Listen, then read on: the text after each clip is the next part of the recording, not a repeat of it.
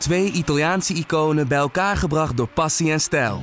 Peroni Nastro Azzurro 0.0 is de trotse nieuwe teampartner van Scuderia Ferrari. Doe mee met ons en de meest gepassioneerde fans op het circuit, de Tifosi.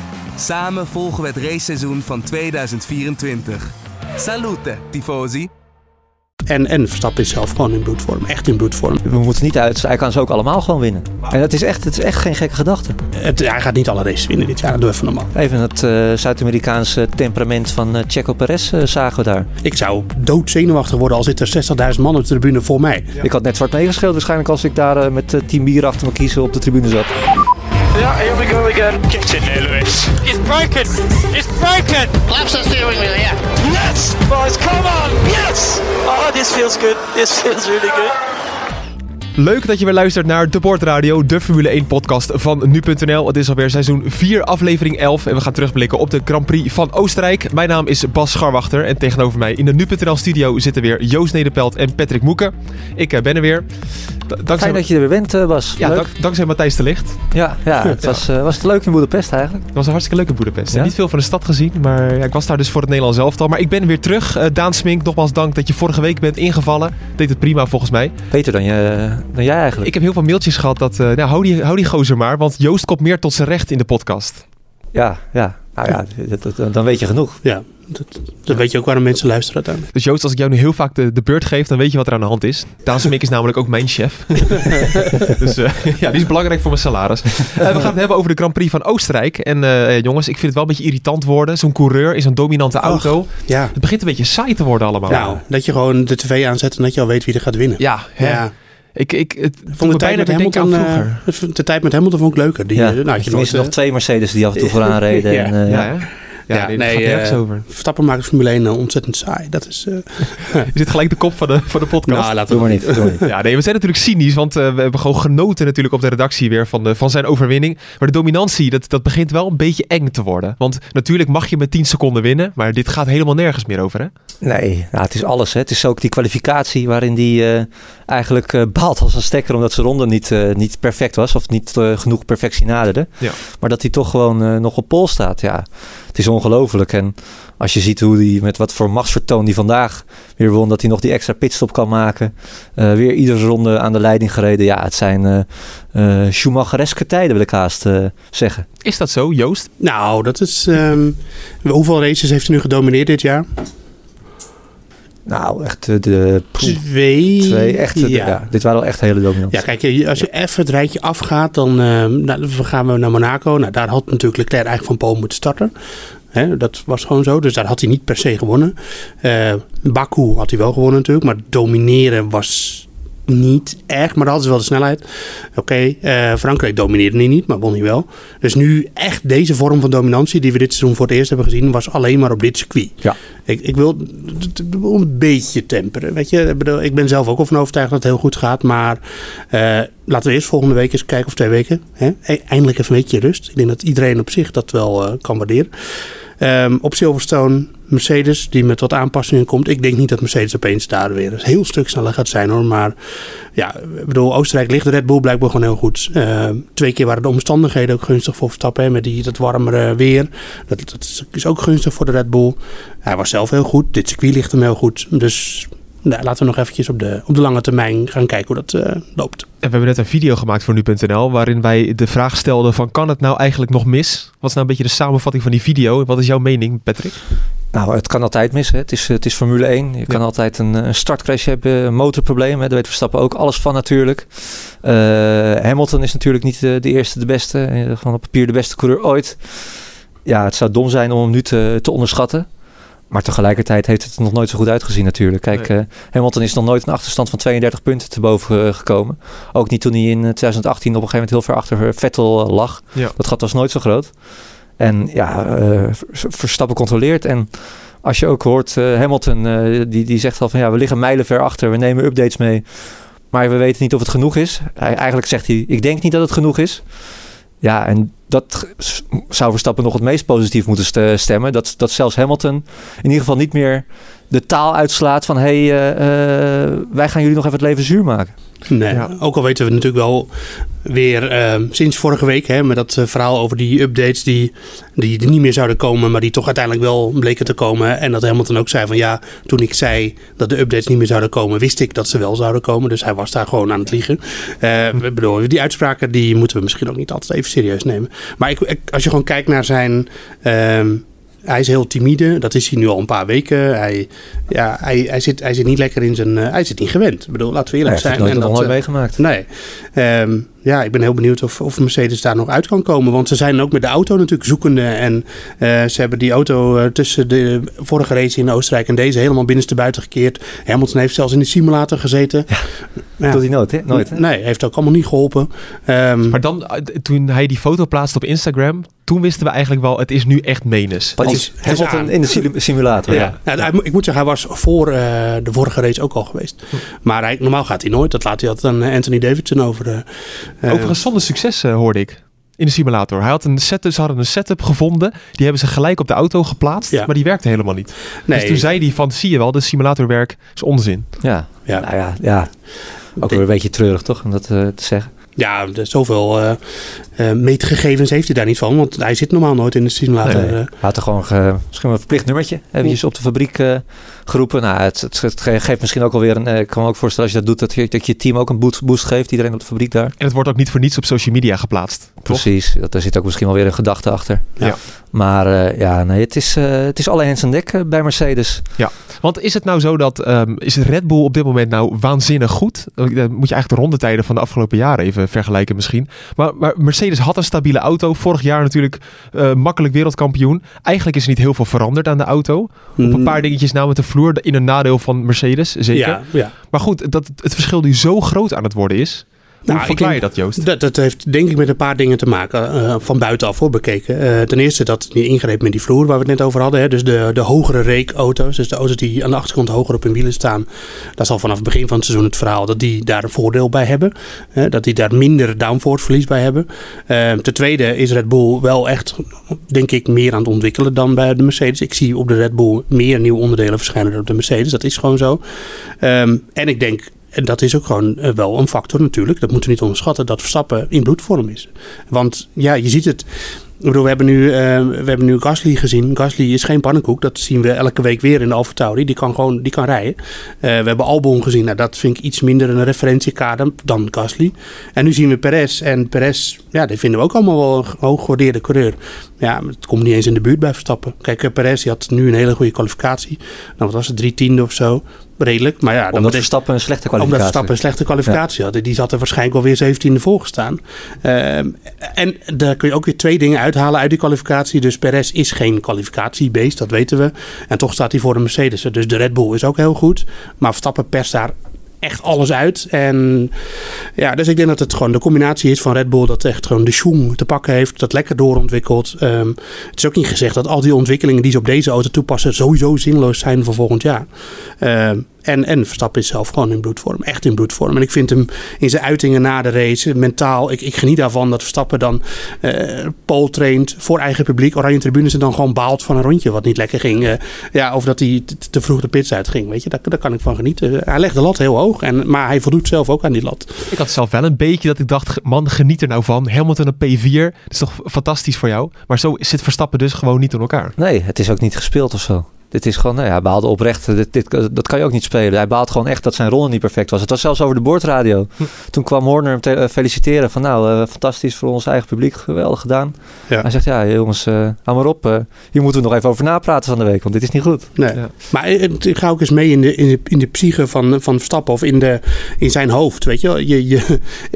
Ik ben onder de indruk van al die fans die daar op de tribune staan. Er zijn met zoveel zijn ze weer gekomen. Ze gaan ervan uit dat jij gaat winnen. Je hebt de vorige race gewonnen. Je staat op pole. En dan sta je daar en oké, daar ben je topcoureur voor. En dan krijg je ook een miljoenen per jaar voor, dat snap ik. Maar dan nog, je moet het maar even doen. Je moet die auto maar, je moet de koppeling maar goed op laten komen. Je moet hem, Norris, maar achter je houden. Het is een pure racer. En hij heeft dat natuurlijk in zich. Maar dat hij dat elke keer weer kan. En ik zou doodzenuwachtig worden al zit er 60.000 man op de tribune voor mij. Ja. Die met allerlei verwachtingen. Ik zou daar bloednerveus van worden. Ja, die luistert ook naar deze podcast. Daar heb je ook geen last van. Dus dat doe je hartstikke goed. Ja, maar ik hoef niet een auto op 200, 300 kilometer per uur te besturen. Dus ik vind dat gewoon razend knap. En ik zie hem ook geen kikker geven in deze titelstrijd. Niet toen het spannend was en nu hij echt de kans heeft om uit te lopen, doet hij dat ook gewoon perfect. Al leuk hè, die fans op de tribunes. Geweldig. Ja, nou ja, goed, daar hadden we het gisteren even over. Ik ben zelf niet zo van die beleving van de sport, maar dat geeft niet. Ik gun die mensen het vanuit. Er was nog een discussie over Hamilton, die, moet je me even helpen, hij ging van de baan af. In de kwalificatie was het bocht 4. Ja. Bocht 4. Ja. Ja. En toen gingen mensen juichen. Ja. Oranje fans. Ja. Wat vinden jullie daarvan? Nou, jij vindt het fantastisch. Ik vind het wel. Maar ik vind het zo over. Ik heb me dus zo groen en geel zitten erg aan iedereen die misschien de Joost Nederpelt. Nee, ik heb daar niks over gezegd. Oké.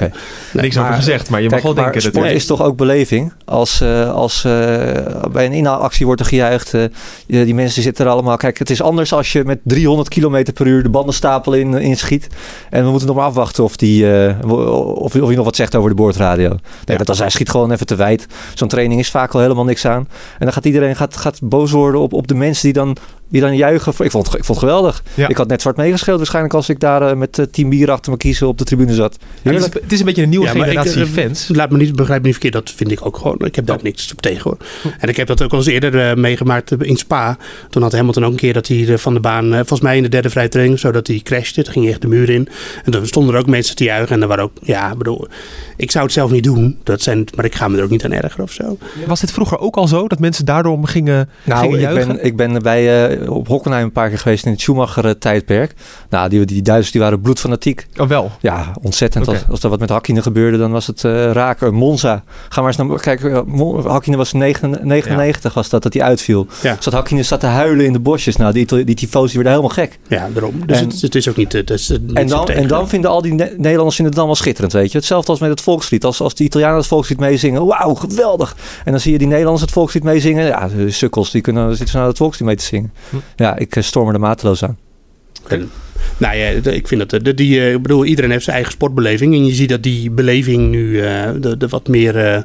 maar dit was toch geweldig? Die beelden van die Nederlandse fans zijn de hele wereld over gegaan. Weet je wat ik nog had? Iedereen die kreeg helemaal spontaan... Bij Sky Sports allemaal over Zandvoort. Ja.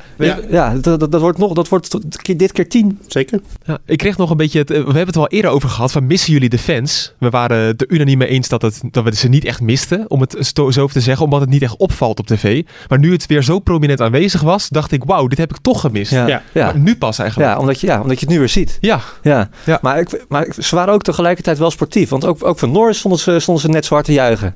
Ja. Mooi hè, Norris die 2 keer een grapje maakte van bedankt alle fans die voor mij aanwezig waren. Heel grappig grapje. Ja. Hij heeft die grap eigenlijk wel heel vaak. Hij heeft hem heel vaak gemaakt, maar hij blijft leuk. Hij blijft goed. Ja. Ja, het is gewoon leuk. En vandaag natuurlijk in de race, we gaan het zo nog even hebben, maar dat Norris was ook echt belangrijk voor Verstappen, zeker in de openingsfase natuurlijk. Ja. En dan een oranje auto, ja, dat is gewoon, dat matcht leuk met elkaar. Ja. Maar ik vind die sportbeleving van de fans hartstikke leuk en ik vind het fantastisch als er heel veel, als die beleving daar is en dat maakt van de... Dat is het. Als het gewoon een circuit is met er is een race en de paddock is gevuld, maar that's it, dan is het gewoon een race. En als al die mensen er zijn, dan is het echt een evenement. Ja. Weet je? En die bus die hangt er dan. Van het gejuich ook toen Verstappen die pole trainen op de achtergrond. Ja, dat is een soort kippenvel. Ja. Prima, dan gaan we toch even praten over Lando Norris. Een van de belangrijkste hoofdrolspelers van deze race. Niet alleen door het ophouden van Hamilton, maar vooral ook met de actie rondom Sergio Perez. Checo, ja, zeg het maar. Want er was natuurlijk een grote discussie. Was de straf überhaupt terecht? Was het slim van Perez? Laten we dan toch even over die straf beginnen. Joost, volgens het boekje, was dit gewoon een terechte straf? Ja, als je het hebt over forcing another driver off the track. Dus iemand van de baan duwen wat niet mag. Dan was dit daar een ongeacht de positie. Maar de positie speelt hierin wel een rol, denk ik. Ze reden naast elkaar. Letterlijk naast elkaar. Ik heb daar beelden gewoon goed bestudeerd.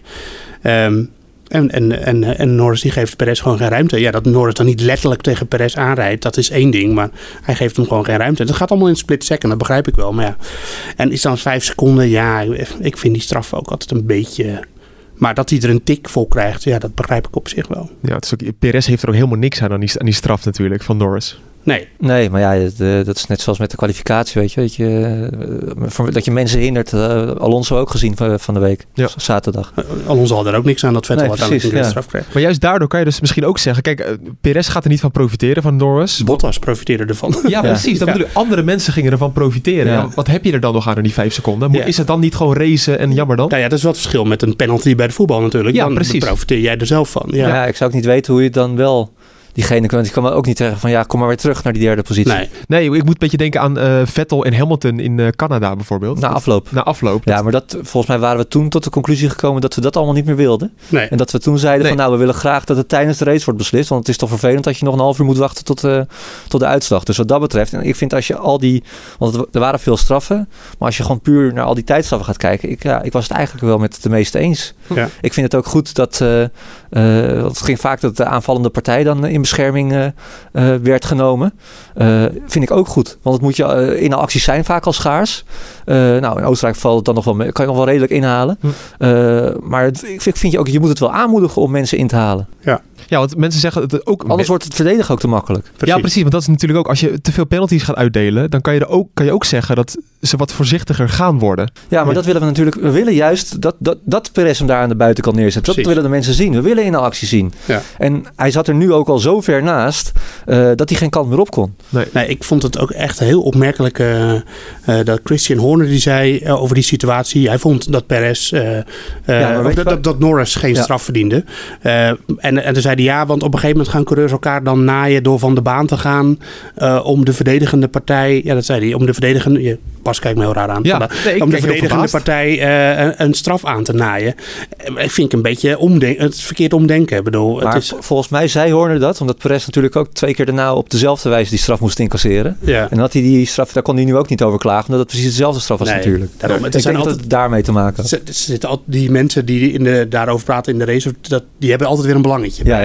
En wij hebben geen belang. En ik vond het... dat zei ik net ook tegen Patrick. Ik denk dat in Nederland was de perceptie nu... Dan ga ik alleen af op Twitter, hoor. Dus dat is misschien geen goede graadmeter. Ik weet eigenlijk wel zeker dat het geen goede graadmeter is. Maar daarin vonden de meeste mensen dat het Norris geen straf verdiende. Maar... ik weet ook wel weer zeker dat als zou Hamilton in de situatie van Norris hebben gezeten, dan had iedereen het wel terecht gevonden. En dat hebben we vorig jaar gezien, want Hamilton deed bijna dit bij Albon natuurlijk. En toen kreeg hij ook een straf. En toen vond iedereen het wel terecht. Ik wel tenminste. En ik vond het nu ook. Want je moet gewoon niet doen als er een auto naast je zit, alsof die er niet is. Nee. Zo van, ik heb recht om mijn lijn te pakken. Ja, maar er rijdt al iemand op jouw lijn. Er rijdt een andere coureur. En het zou anders zijn als hij hier nog voor de helft naast had gezeten of een beetje twijfelachtig. Maar dit was gewoon vol daarnaast. Ja. Dus dan is het ook simpel. Er is nog een andere discussie. Had Perez dit risico wel moeten nemen? Ja, ik vind het wel. Ik vind de oude Ayrton Senna quote, als je niet meer voor een gat gaat, dat er is, dan ben je geen coureur meer. Zeker in de openingsfase met 2 Mercedes achter zich was het voor Perez zaak om snel mogelijk Norris voorbij te gaan. Ja. Nou, die kans was er. Hij zette hem ernaast. Tuurlijk is het risico, maar dat is net wat Patrick zegt. Als die coureurs die risico's niet meer nemen, dan wordt hem veel minder ingehaald. We willen toch graag... Ja, maar nu is hij eigenlijk was hij toch compleet kansloos in die hoek. Nou, zeker ook met de kennis van vorig jaar met Hamilton en Albon. Ja, ik heb ook succesvolle inhaalacties gezien daar. Kijk, dat is wel zo. Je kan het ook oplossen zoals Leclerc deed. Dat was later. Hij heeft het ook een keer verkeerd gedaan, Leclerc. Ja, maar hij deed het ook een keer dat hij hem aanremt, dan de switch, zeg maar. Dat je die andere auto te ver naar buiten laat lopen. En dat je hem dan aan de binnenkant terugpakt. Ja, het kan op allerlei manieren. Ik vind... dat een coureur gewoon niet zomaar moet doen alsof er niemand naast hem rijdt. Nee. En het is nog maar de vraag. Die McLaren was zo snel vandaag, Norris. Of hij, als hij had gewacht, of hij dan al wel in die mogelijkheid was gekomen. Maar als je heel eerlijk bent... Waarschijnlijk wel, maar je weet het niet zeker. Want Norris zat ook gewoon met Bottas te knokken. Dat klopt, maar ik ben echt van mening dat Perez zo onnodig veel risico heeft genomen. Je weet toch dat je een paar rondes later echt nog wel een nieuwe mogelijkheid krijgt. Ah, weet ik niet. En dan in bocht 3... Ja, maar ja, als het hem wel lukt, dan is het een fantastische inhaalactie. Dat blijft toch zo. Inhalen gaat altijd met een zeker risico. Ja, maar je kan ook zeggen dat Perez niet echt heel snugger is geweest voor Verstappen. Want hij reed voor Hamilton natuurlijk. Dat zijn kostbare punten. Elk puntje telt nu dubbel zo'n beetje in het kampioenschap. Ja, Norris ophouden was niet zo belangrijk. Nee. Je kan natuurlijk wel kijken naar het constructeurskampioenschap. Dat die extra punten wel van waarde zijn. Maar... ik denk dat ze wel heel blij waren geweest als Red Bull hier een 1-2 had gescoord natuurlijk. Ja. En dat Perez dat ook wel had geweten. Ja. Dus, en dat wilde hij dus ook bereiken, want hij wilde Norris voorbij. Dus ja, weet je, er zijn zoveel mits en maren. En het is natuurlijk alleen maar achteraf ook een beetje gepraat. Ja, wat voor cijfer, een beetje een flauwe vraag, wat voor cijfer geven jullie Perez nou op deze race? Deze race? Ja. 5. Ja, want het is gewoon niet goed. Het was niet goed genoeg, want onvoldoende. Even checken of het een onvoldoende was inderdaad. Ja. Want ook daarna, eerst nog even dat momentje zelf met Leclerc. Dezelfde situatie natuurlijk, wat hij had meegemaakt bij Norris. Ja. Nou, dat was echt overduidelijk dat het een fout van hem was. Ja. Vooral door het contact. Ja, maar de situatie was op zich niet heel veel anders dan met... er was contact, fair enough. Maar Leclerc zat er nog verder voor. Albon maakt dat ook niet zoveel uit, vind ik. Ik vond die tweede... Dat is wel echt een punt waar het heel ongebruikelijk is om in te halen. Maar ook daar zat Leclerc er gewoon naast. En ja, dat hij dat dan... Dat Perez dan weer gewoon zijn lijn pakt. In de zin van, zit er iemand naast me dan? Ja, er zat iemand naast je, die druk je te... Maar die vond ik iets minder klip en klaar dan die in bocht 4. Zat er niet een beetje rancune bij? Van ja, zeker. Als Norris het kan, dan doe ik het ook. Ja. Frustratie ook. Even het Zuid-Amerikaanse temperament van Checo Perez zagen we daar. Ja. Nee, absoluut. Terwijl we dat toch niet zo heel vaak bij hem zien. Hij is redelijk... rustige jongen, ja. Rustig. Ja, toch? Ja. Nou, op een gegeven moment komt hij dan in de situatie dat hij... achter wie zat hij? Ricciardo, Sainz, Leclerc, Gasly zat er zelfs ook nog bij. Ja. Ja, hij kwam er niet voorbij. Lag dat nou echt aan Perez? Of waren zijn banden kapot door dat stukje in het grind? Nou ja, dat is een onderdeel van de 5 die Patrick net noemde en waar ik het mee eens ben. Ja, Perez heeft gewoon uiteindelijk... Natuurlijk, het wordt niet... zijn race wordt in het begin al een beetje verpest door dat incident met Norris. Of door Norris zelf, net u het bekijkt. Maar dan nog, hij had wel iets betere recovery kunnen doen... als je kijkt naar hoe goed Verstappen met die auto was. En natuurlijk, je rijdt in verkeer. Je banden zijn natuurlijk ook minder na zo'n ritje door de grind. Dat snap ik allemaal wel. Maar ja, hij was zeker niet de beste coureur. Hij zat zeker niet bij de beste 3 coureurs vandaag. Ik zat er ook een beetje aan te denken dat hij kan natuurlijk heel goed banden sparen. Dat is fijn in vrije lucht. Maar de absolute snelheid, dat hij misschien toch nog wel te veel ontbreekt. Dat op het moment dat het echt moet, zoals nu, dat hij echt moet aanvallen... dat het hem niet lukt. Dat hebben we eigenlijk al vaker gezien dit seizoen. Ja, nou ja, dat klopt. Ja, hij vervalt dan een beetje, denk ik, hij rijdt dan een beetje in het oude groepje waar hij vorig jaar natuurlijk nog in rondreed. En ik heb het idee dat hij dan is hij niet gewoon top coureur. Weet je, hij opereert dan niet als iemand die in de snelste auto zit eigenlijk. En dat zou dan wel zo moeten zijn, denk ik. Ja. Dan kijken we nog even verder naar de race. Ja, dan kwam natuurlijk dat gat tussen Verstappen en Hamilton. Het werd 9, 10, 12, 14 seconden. En toen hoorden we op de bordradio schade. Ja. Ik kijk toch weer even naar jou, Joost. Sorry, Moeken. Maar Joost kan het vast heel goed uitleggen. Hij gelooft het niet. Nee. Oh, hebben we een complotje? Dit hebben we net al uitgepraat. En toen dat weten de mensen niet. Nee. Oh, nee, ik zat leuk, wij zitten altijd met de F1 TV zitten we te kijken naar die race. Ook gezellig altijd met Joost. En, maar ik zei dus al heel vroeg, ik zeg Hamilton heeft schade. En hij wilde nog een extra stop maken. Hij zei, ik ga het nooit meer uitrijden. En die Bottas kwam ook steeds dichterbij. En de Norris was op een gegeven moment veel sneller. En Joost die zei van, het zal allemaal wel.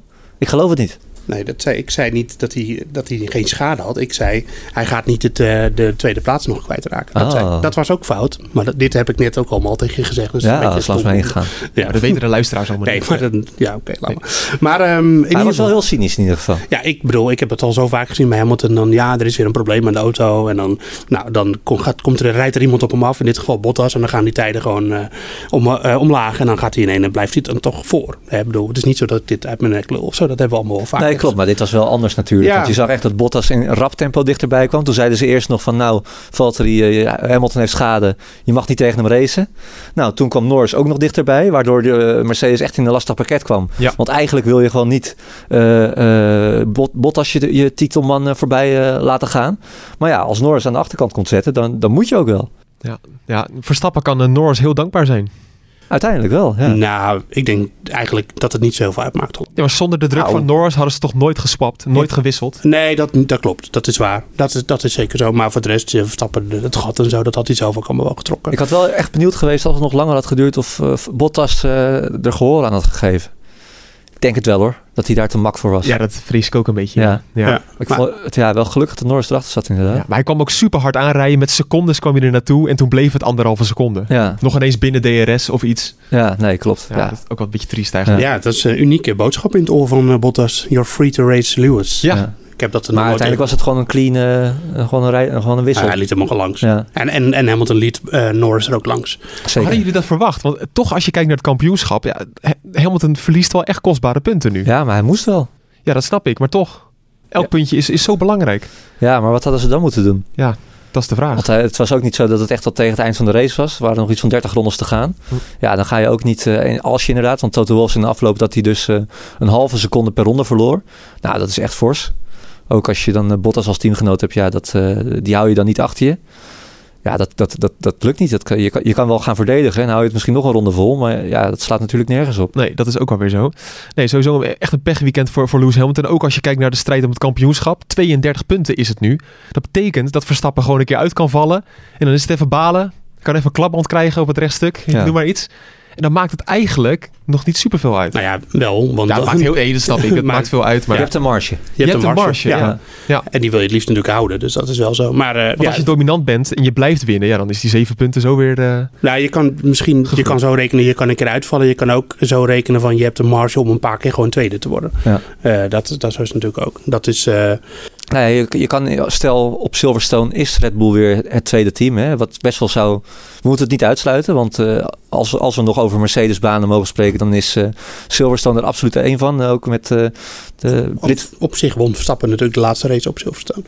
Dat is ook weer waar. Ja. Maar dus die race daarvoor weer absoluut die niet. Nee, hoewel dat ook niet veel scheelde met al die lekke banden. Nee. Dat is wel waar. Ja. Vorig jaar natuurlijk Silverstone. Ja. In een situatie waarin Mercedes super dominant was. Ja. Eigenlijk kwam die zege helemaal uit het niets. Nee, maar die start op de harde band toen vanaf de derde plek. Met Hulkenberg naast zich. Ja, nee, dat kan. Ik denk dat Verstappen gewoon gaat winnen hoor, op Silverstone. Was het niet vierde plek? Ik denk het ook, maar vierde plek achter de Hulkenberg. Maar die had hij meteen bij de start te pakken. Ja. Ja. Maar het zou kunnen, hè, dat je daar of je komt toch in een positie terecht dat je niet meer om de zege kan strijden. Maar dat je wel genoegen kan nemen met een tweede plek. Ja. Met het oog op het kampioenschap. En daarna gaan we naar Hongarije. Ja. Nou, daar kunnen we nu al zeggen dat Red Bull daar weer heel sterk gaat zijn. Die durf ik wel aan. Ja, je krijgt Hongarije, België, Nederland, Italië. Ja, dat is ongelooflijk. Allemaal geweldig wordt het. We kunnen ook gewoon al die beker gaan uitreiken. Zo. Nee, maar het is een beetje onwennig. Gewoon. Ja, dat is het. Ja. Onwennig. Maar hebben jullie ook niet een beetje nog van... Ja, het gaat toch wel weer fout? Nee. Ik heb dat echt nog een beetje. Ja. Nee, niet op die manier. Ik bedoel, ik heb meer zoiets van... Het is nog niet gedaan, maar niet. Het gaat toch wel weer fout. Nee, dat niet. Maar het is onwennig. We hebben Verstappen jarenlang zien vechten tegen de bierkaai. Eigenlijk de Mercedes bierkaai. Echt tot het frustreren aan toe. Dat hebben we Ferrari zien doen. We hebben het Red Bull zien doen. En nu is het opeens de band gebroken. Dat is gewoon... Dat is wennen. Maar het blijft toch nog steeds sowieso. Ik zei ook tegen Joost vanmiddag... Ja, dat je toch 5 of 6 jaar geleden niet kunnen denken... dat we ooit een Nederlander aan kop van het wereldkampioenschap Formule 1... voor mijn gevoel was ik altijd de enige die naar Formule 1 keek. En waarschijnlijk hebben we veel van onze podcastluisteraars dat ook. Die gekke Formule 1 sport, je was toch een soort niche. Was je altijd een groepje diehard fans. Maar de meeste mensen keken toch altijd naar voetbal. En nu tellen we mee in een van de grootste sporten ter wereld. Want dat is het gewoon. Qua mondiaal bereik is Formule 1 een van de grootste sporten ter wereld. Ja. En dat is... Ja. Nu komen er nog meer dan 10 races aan natuurlijk. Moeke, jij zei al op de redactie, gaf jij een uitspraak waarvan ik dacht, dat is leuk voor de podcast. Ja? Wil je hem herhalen? Ik weet even niet waar je het over hebt. Over de aantal overwinningen van Verstappen. Oh ja, ik zei, we moeten niet uit. Hij kan ze ook allemaal gewoon winnen. Ja. Maar het is echt geen gekke gedachte. Nee, dat hij ze gewoon vanaf nu, dat hij alles wint. Maar dat hangt een beetje af van Silverstone misschien. Ja, het is wel gevaarlijk, want we... De snelheid zou in die auto moeten zitten. Joost? Maar in theorie wel, maar in de praktijk weet je natuurlijk dat gewoon niet gaat gebeuren. Nee, maar het zou kunnen. En ik bedoel, zelfs dan, ik gun het Nederland van harte natuurlijk, dat zou gebeuren. Maar dat wordt het ook een beetje saai. Hè? We willen ook alweer een paar onvoorspelbare regenraces of zo. Dat kan altijd, maar er is, wat ik meer bedoel, er is geen enkel circuit meer... waar Red Bull niet zou kunnen winnen. Nee, dat is waar. En je ziet natuurlijk ook gewoon dat normaal dat Mercedes altijd ook dat in die situatie zat. Dat zaten ze vorig jaar eigenlijk nog. En toen had je altijd nog Hamilton en Bottas die nog wat tegensputterde. Maar dat zie ik Perez in principe niet doen bij... En stel nou, die update is niks in Groot-Brittannië. Dat ze misschien wel al volle bak de focus op volgend jaar zetten. En dat Mercedes natuurlijk ook zijn contract verlengt. Moeten we misschien ook nog over hebben. Ja, maar ik blijf toch nog wel even teruggrijpen naar die dominantie... die we nu 2 races op rij hebben gezien. Dat was maar op 1 circuit. En in Frankrijk zat Mercedes er gewoon nog heel erg dichtbij. En hadden ze net zo goed kunnen winnen. Ja. Dus bedoel, laten we niet te hard van stapel lopen. Nou, wel... Ik ben wel hard van stapel. Ja, lopen jullie lekker hard van stapel, maar ik doe er nog niet aan mee. Dat, nee. Hij gaat niet alle races winnen dit jaar. Dat doe even normaal. Nee, dat niet. Maar het, Red Bull heeft de snelheid om het te doen. Nou, dit is echt zo'n uitspraak die moet ik eigenlijk even noteren in een Word-document. Nee, maak er maar niet de kop van, want dan wordt het weer volledig uit zijn verband gerukt. Ja, we doen niet aan clickbait natuurlijk.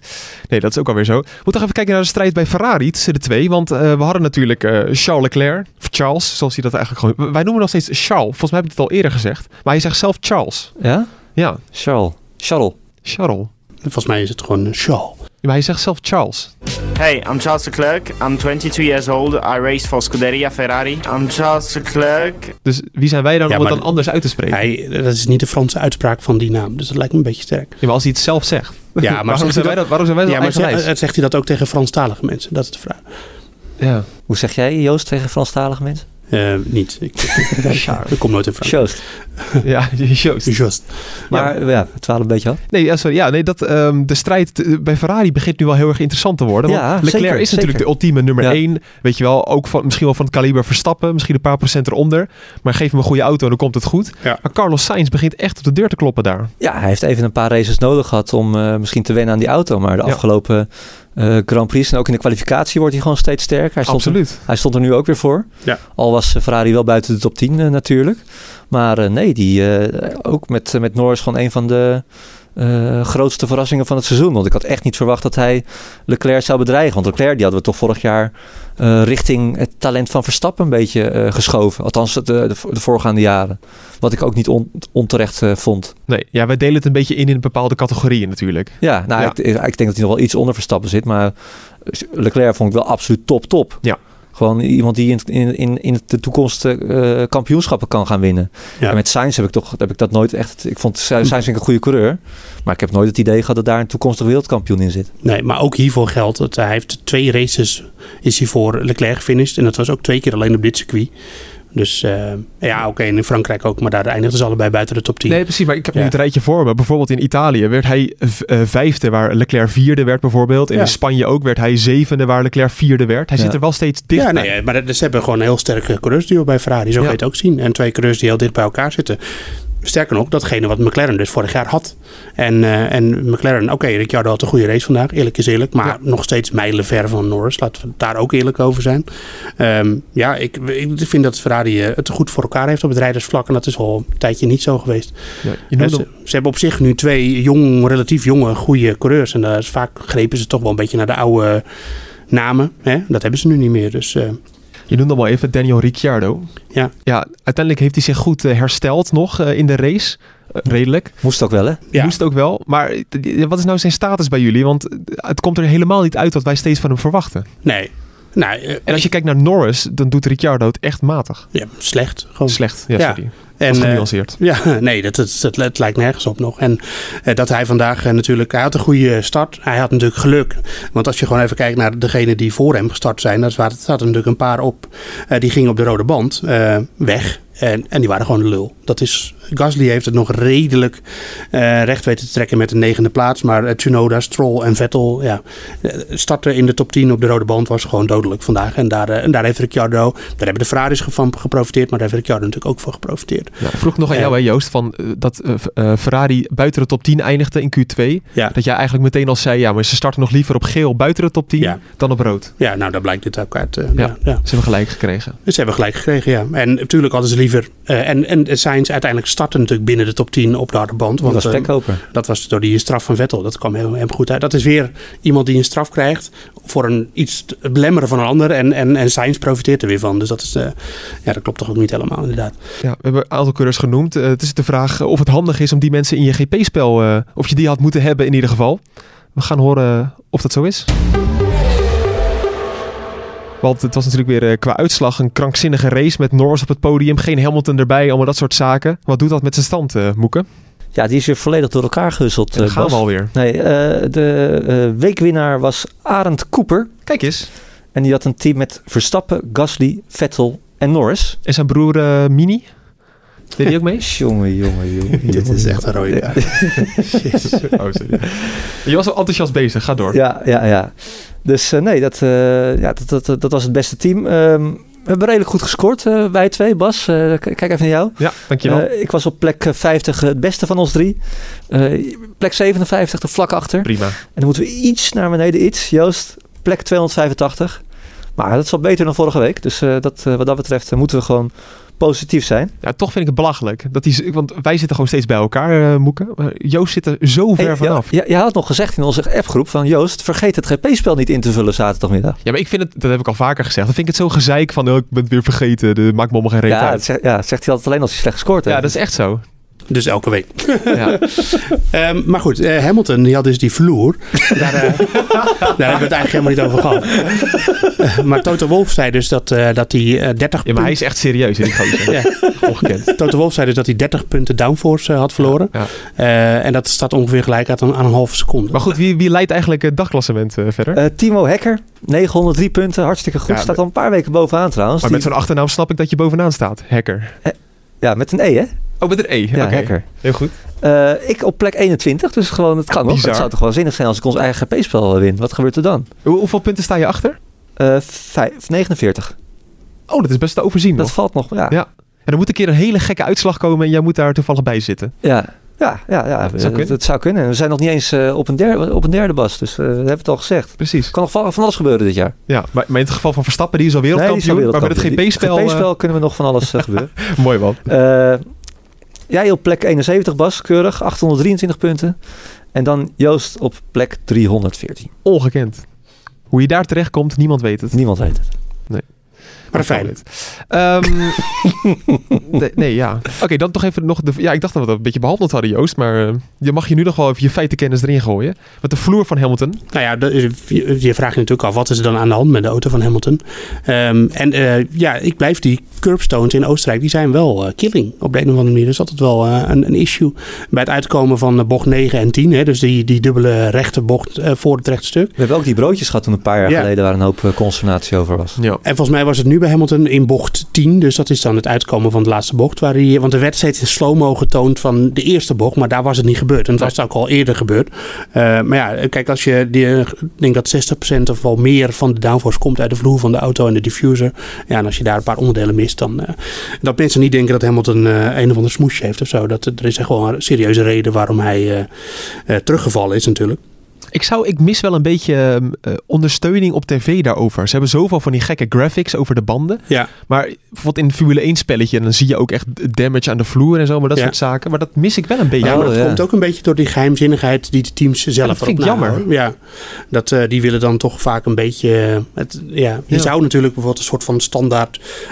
grafische weergave van een auto kunnen laten zien met... kijk, hier zit de schade. Dat zou al beter zijn. Maar wat ik wel fascinerend vind om te zien... is dat we hebben ze hebben in principe... dezelfde televisieschermen beelden als wij, dan wel onboard. Ja. Maar ze weten dan al precies waar die schade heeft en wat er aan de hand is. En er zitten ook heel veel sensoren op die auto's natuurlijk. Hè, ja, maar dat is wel mooi. Ja. Druk op de vering, druk op de banden, druk op alles. Temperaturen hier, daar kunnen ze van alles uit aflezen. En dan zien ze dus duidelijk gewoon wat er... Dus ze weten, terwijl Hamilton aan het rijden is, weten ze eigenlijk al hoeveel hij mist en waarom hij over rondetijd eruit... Terwijl Hamilton dat zelf ook voelt, denk ik. Toch? Ja, die zei het volgens mij op een gegeven moment ook op de boordradio. Maar het was wel opvallend, want Norris die zei dat Hamilton hem inhaalde van dat er iets met zijn achterrem was. Ja, stond in de fik. Ja. Maar uiteindelijk was niks dat niet, want het gebeurde pas wat later dat hij terugviel, Hamilton. Heel raar was dat eigenlijk. Toch? Het kan gebeuren. Dat was wel vonk of zo? Dat zie je ook wel eens inderdaad. Vroeger was dat ook schitterend trouwens.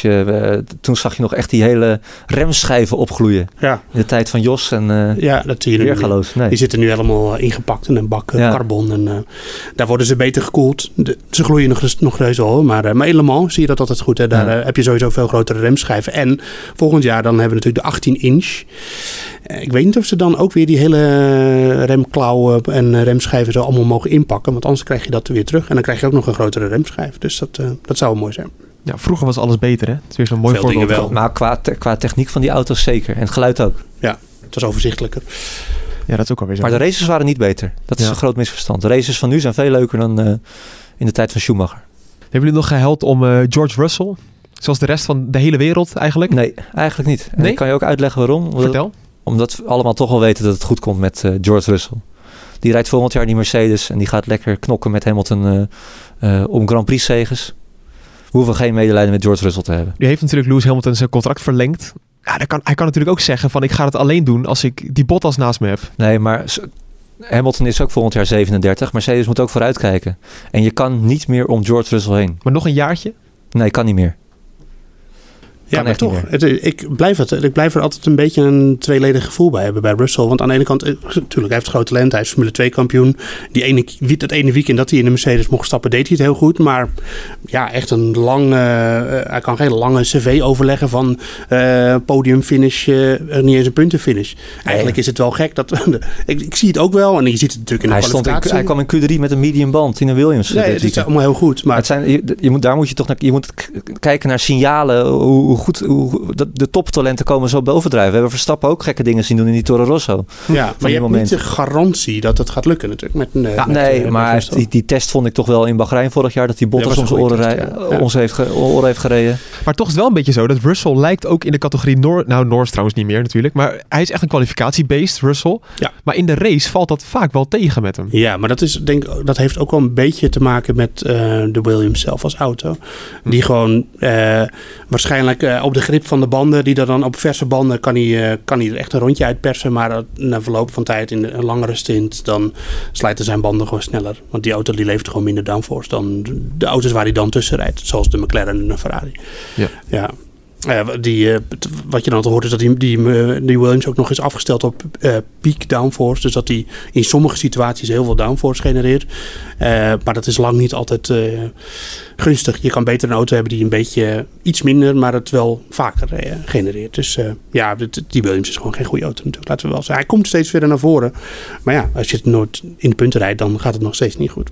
Nee, waarvan Joost dacht dat hij in de punten zou komen, dat was Giovinazzi. Ja. Omdat hij het heel goed deed in de vrije trainingen met name. Ja, maar had hem ook in je GP-spel. Ja, maar hij had weer pech vandaag, hè? Want Ocon reed tegen hem aan. En daarom moest hij weer pitstop doen. Natuurlijk was de safety car, dus hij kon meteen achteraan aansluiten. Maar dat was natuurlijk in de vorige race ook zo. Want toen wie reed toen tegen hem aan? Gasly reed toen tegen hem aan. Dus en toen moest hij ook volgens mij moest hij dan ook een pitstop. Nee, stond hij zelfs achterstevoren. Dus in de races komt het er niet uit bij Giovinazzi. Hoe is het nog wel? Heb je lidmaatschap nog niet opgezegd als voorzitter van de fanclub? Nou, ik denk dat hij in zijn laatste jaar zit. Ja, ja echt? Ja. Nou ja, ik weet niet. Er zijn natuurlijk wel wat kapers op de kust. Vooral bij Ferrari zitten natuurlijk wel wat talent in de pijplijn. Er komen heel veel aan, hè? Ja. Dus, noem eens een paar namen wie echt realistisch zouden zijn om volgend jaar Formule 1... te kunnen rijden? Nou, je hebt natuurlijk de Schwarzman, maar ik weet niet of die er al klaar voor is. Schumacher het komt er niet helemaal uit bij. Nee. Vorig jaar echt een absoluut goed jaar. Ja. Schumacher kan natuurlijk een stap maken. Ja. En dan hebben we nog die andere Britse jongen. Callum Islet. Ja. Ik kwam even niet op zijn naam. Die zit ook nog steeds in de vicinity van de Ferrari teams. Haas en Alfa Romeo. Dus ja, zich houdt het een keer op voor Giovinazzi. Zit Poucher ook bij Ferrari? Nee, volgens mij niet. Oh. Nee, dat maakt niet uit. Nee. Dan nog de andere coureur waarvan wij heel erg fan zijn. Dat is Yuki. Yuki begint wel op stoom te raken. Hè? Had een paar... Nee, ik ben serieus. Had een paar slechte...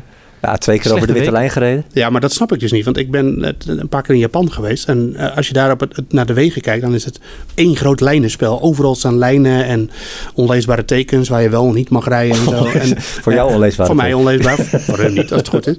En dat één wit lijntje, dat gaat 2 keer de mist in. Maar hij is in Europa opgegroeid, hè? Hebben we de vorige keer geconcludeerd. Ja. Nou, ik had een mooie theorie ook. Hij is niet in Europa opgegroeid. Oh, dat zei je toch? Nee, hij gaat nu in Italië wonen. Dat is het.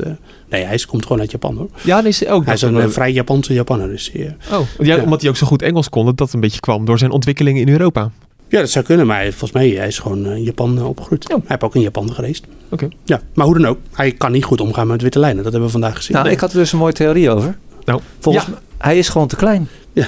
Want hij is dus een kop kleiner dan Gasly. En als je Gasly... Meer nog dan een kop, volgens mij. Ja, en als je Gasly... Nou ja, die kan zo rechtop onder een eettafel doorlopen. Dus die is ook al niet de grootste. Nee. En je zit toch onderuitgezakt in je auto. Dus misschien dat hij net niet goed die witte lijn kan zien. Het zou kunnen. En het ligt ook nog op een heuveltje. Dus, en die lijn begint denk ik net achter het heuveltje. Dus. Het is wel een beetje knullig. Maar je kan even goed... Je weet gerust wel hoe de pit entry is na 2 weekenden daar. En als je dan in je tweede weekend nog steeds daar 2 keer de mist in meegaat. 2 keer, hè? Die ene keer kan prima... Kan niet gebeuren, maar... Ja, ik vind het wel een onzin. Nee, straf. Ja, dat zal maar best zo zijn. Maar ze weten gewoon dat je de witte lijn niet mag raken. Nee, dat klopt ook, ja. En ik denk dat Helmut Marko van dit soort dingen wordt hij niet zo vrolijk. Het is gewoon dom. Echt ontzettend dom. Ja, en zonde na zo'n goed weekend van hem. Ja, maar hij stond toch wel weer achter Gasly. Ja. Hij moet wel een keertje Gasly gaan verslaan. Als ja, dat echt een P7 toch voor Tsunoda in de kwalificatie. Ja, hij had nu een goede kwalificatie. Dat is echt prima. Geen crash in de eerste ronde van de kwalificatie. Nee, ja, gewoon pech met de banden, wat we al eerder geconcludeerd hadden. Ja, maar dat had Gasly natuurlijk ook. Ja. Zijn we er wel een beetje, hè? Even rust. We gaan even rust. Het is, we gaan weer even acclimatiseren. Ja. Het even laten zakken. Even uit de emotie. Uit de emotie, ja. En dan gaan we rationeel weer nadenken of Verstappen echt kampioen kan worden. Nou, ik geloof het nog niet. Nee? Het is, ik weet het niet. Het is... Nou, je klonk net anders vrij overtuigd. Ja.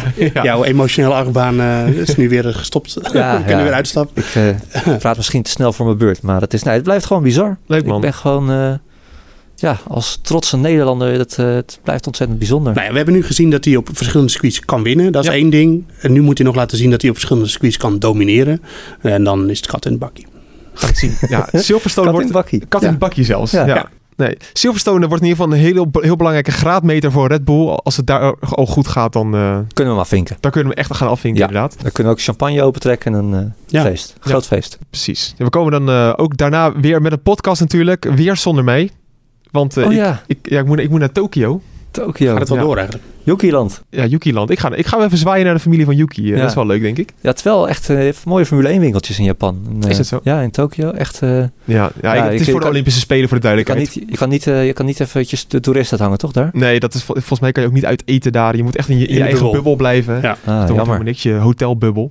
Maar dan zal Daan Smink hier weer plaatsnemen. Joost, krijg je dus weer meer de beurt dan deze week. Ja. Al heb ik aardig mijn best gedaan, toch? Ja, zeker. Ja, nee, goed. We gaan het allemaal zien. Over 2 weken dus de Grand Prix van Groot-Brittannië. Ik zou zeggen tot dan. En heb je nog vragen die je aan ons wil sturen? Dat kan natuurlijk voor Twitter, @debordradio. Of via podcast@nu.nl. Ik kon vandaag even niet in de mail komen. Sorry voor de mensen. Dat is super amateuristisch. Nee, maar daar hebben mensen vragen ingestuurd. En die denken, nou, wat een eikel. Behandel mijn vraag dan. Maar we hebben een probleem even met de server. Ja, ik kan er niks aan doen. Probleem met de server. Ja, volgende week weer. Of over 2 weken dus. Bij de Grand Prix van Groot-Brittannië. Tot dan.